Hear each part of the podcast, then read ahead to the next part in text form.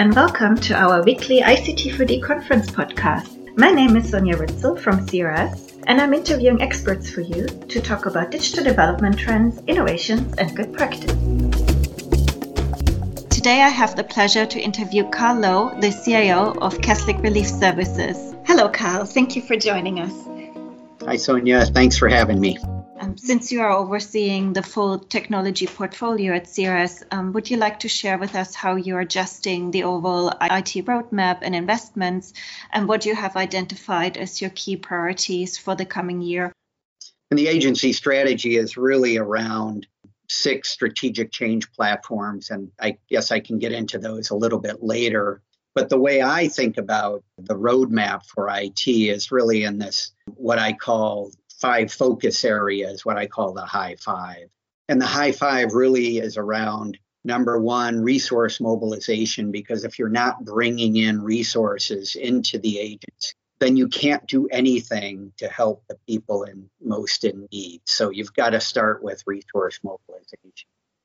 Number two is really supporting the mission, and supporting the mission is what we do day in and day out, what my colleagues do around the world and helping the, the world's most vulnerable people really to pull themselves up and help them work through the many different issues that they have to deal with. So, supporting the mission is number two. And then reducing costs is number three. Reducing costs, sure, I can think about reducing IT costs, but it's really reducing costs for the agency and thinking about it more broadly those are the top three of the five, and those are what everything is built upon. The last two kind of support these three, and the last two are reducing risk. In other words, if we have a lot of risk in the technology area, then we're not able to do the great work that we do supporting the mission and bringing in resources. So we've got to look at risk from a very broad perspective.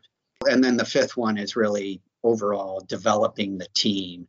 And the team is more broad than just IT. It's really how do we develop the people in the agency to be able to deliver in the most effective manner.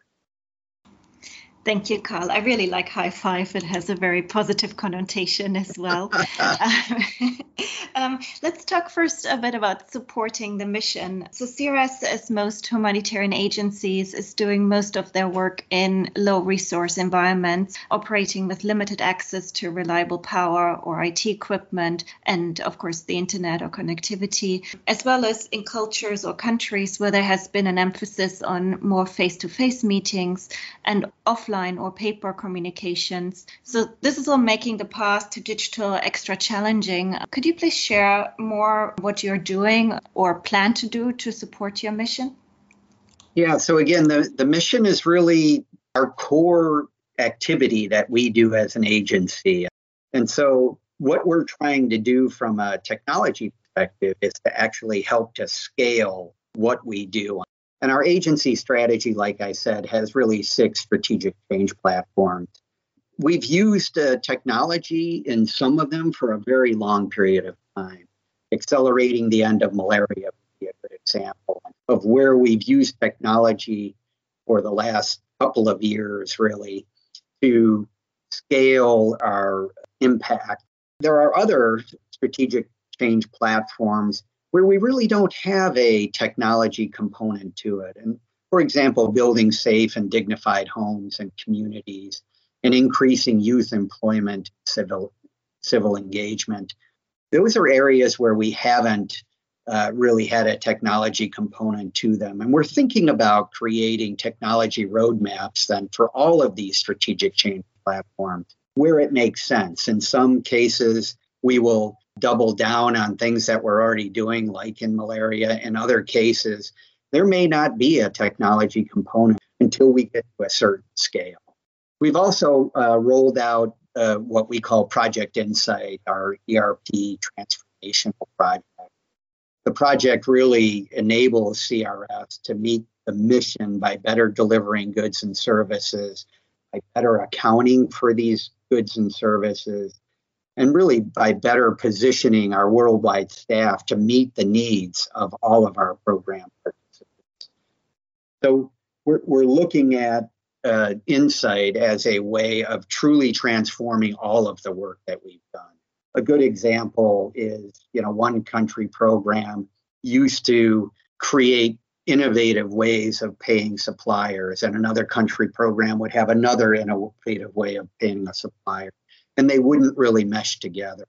Now, with Insight, we have one standard process that we have across the whole agency. So when someone moves from one country program to another, they don't have to relearn something. And, and when someone wants to pay a supplier, they don't have to create a innovative way of doing that. There's a standard way of doing that. So we can then spend our innovation brain muscle on those things that most impact uh, the people that we're serving. Thank you. Yeah, so uh, mentioning Project Insight, I would assume this is also very much linked to reducing cost, one of your points. You said just now that this Project Insight, the enterprise resource management system, has been launched earlier agency wide which was, I think, incredibly fortunate timing to implement a new system, which is integrating and digitizing all key operations just before a global lockdown. So, well, well done on that. Are you already seeing the expected benefits? And what are your next plans with this? Yeah, so it was either good or bad timing, however you look at it. But we literally went live just before everything closed down, and people were doing heroic efforts to keep the go the go live uh, dates and times uh, on schedule wherever they were in the world, whether they were being quarantined in a government uh, facility or quarantining at home. And yeah, we're already seeing some benefits from Insight. I, what we're already seeing is better ability to see where our cash is and to better manage our funds and frankly to better manage our people in the organization. You know, before we didn't quite know where all of our people were, what were they doing, where were they charging their time to. And how best can we support them? Now with Insight, we have insight into all of those things, and it's really uh, driving significant benefits. We'll continue to deploy the system, you know, to the right countries at the right time for them to take maximum benefit of the system. And I say that uh, in the sense of every country may not deploy all aspects of the system uh, just because certain countries may not have enough scale or may not have enough need to actually deploy a fairly sophisticated piece of software. Other ways that we're thinking about reducing costs certainly, IT needs to manage itself in a good way so that we can reduce our own costs. But I can take 10% out of my costs, and that's a small amount of money but if I take 10% out of the agency's costs somewhere, and we use technology to do that, that's a large amount of money and a significant benefit to the agency where we can then take those dollars and use them uh, where they're best uh, needed or where they're most needed in the world. And so we're, we're beginning to see some of that as well. Like I said, it's the the way to to really work through the deployment is we, we want to manage the deployment in the best way possible uh, of insight so that we can take advantage of uh, the significant cost outs that we see there. Excellent. Thank you. That's a great way forward. We're talking about um, reducing costs, but obviously, you mentioned earlier reducing risk is another high five focus area. And CRS is endorsing the principles for digital development and their responsible data values and ethics. What other steps are your agency taking to reduce the risks, especially when managing large amounts or sensitive data?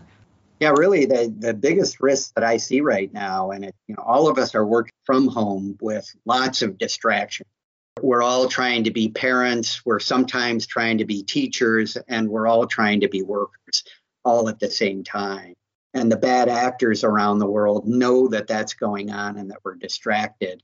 And there's a significant amount of new and really unique kind of phishing attacks going on to take advantage of this situation. And we can put all kinds of technologies out there to try and thwart the bad actors. But the biggest leverage point is, frankly, our people.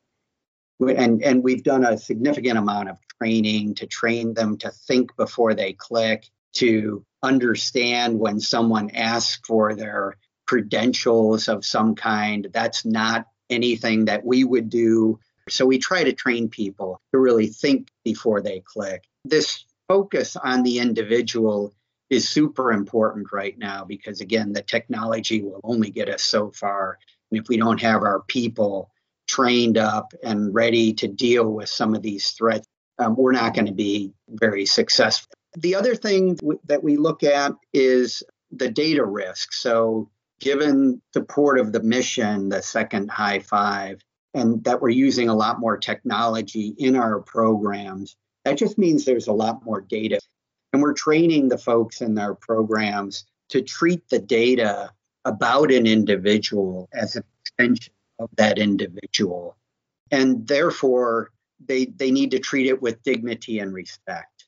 That actually resonates very well with us because we've hooked it right into part of our vision and mission of the overall agency and how we respect the individual.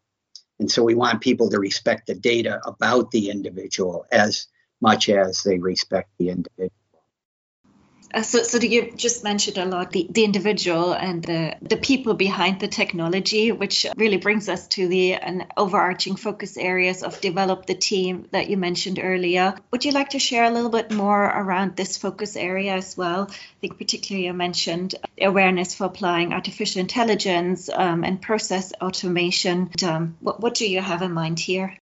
Yeah, so we're thinking about one of the ways we actually work through very sophisticated programs, where, where we find them is out in the field. Our field teams are super excited to use technology and they use it in very, very innovative ways. And one of the things uh, that we found is a program called Mira that essentially took n- normal programs. You kind of do a baseline assessment, you do a midterm assessment, Mira took that and did the assessment on steroids. So we're getting data all the time about what's going on in the program.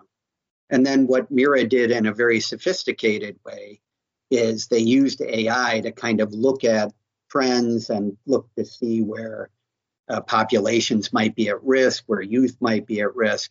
And then, even more innovatively, they took that data back to the participants and asked them to come up with solutions to the problems that they're facing across the, the board. So we're looking at scaling Mira and AI component of Mira in particular to scale it in a much bigger way across the agency. So when we think about AI and the amount of data coming in, we need to think about what we just talked about in terms of risk. We need to think about that data inherently has a bias to it. And we need to make sure that we pull as much of the bias out of it as we can. And then we just need to make sure that we go into these programs and understand deeply what we're trying to do. Because if you just collect a lot of data on something, you're just going to get a lot of data on something. You're not going to be able to make any sense out of that data. You really got to go in and, and start with the end in mind and work backwards to what data do I need to get. In terms of uh, the second part of your question uh, on uh, RPA or remote process automation, we are looking at some capability there, particularly in our finance uh, community, maybe in our supply chain community as well, to try and help improve the processing and the processes that we have that we've just rolled out with Insight. You know, so if it takes us 10 days to, to get a supplier into the system today, we want to get that done in less than a day. How do we look at that process to make it as efficient as possible and take all the waste out of it? And then how do we look at the output measures of that process, make sure that it's delivering effectively? Thank you. You mentioned resource mobilization as your first focus area of the high five, but uh, for me, it's now my final and last question for you.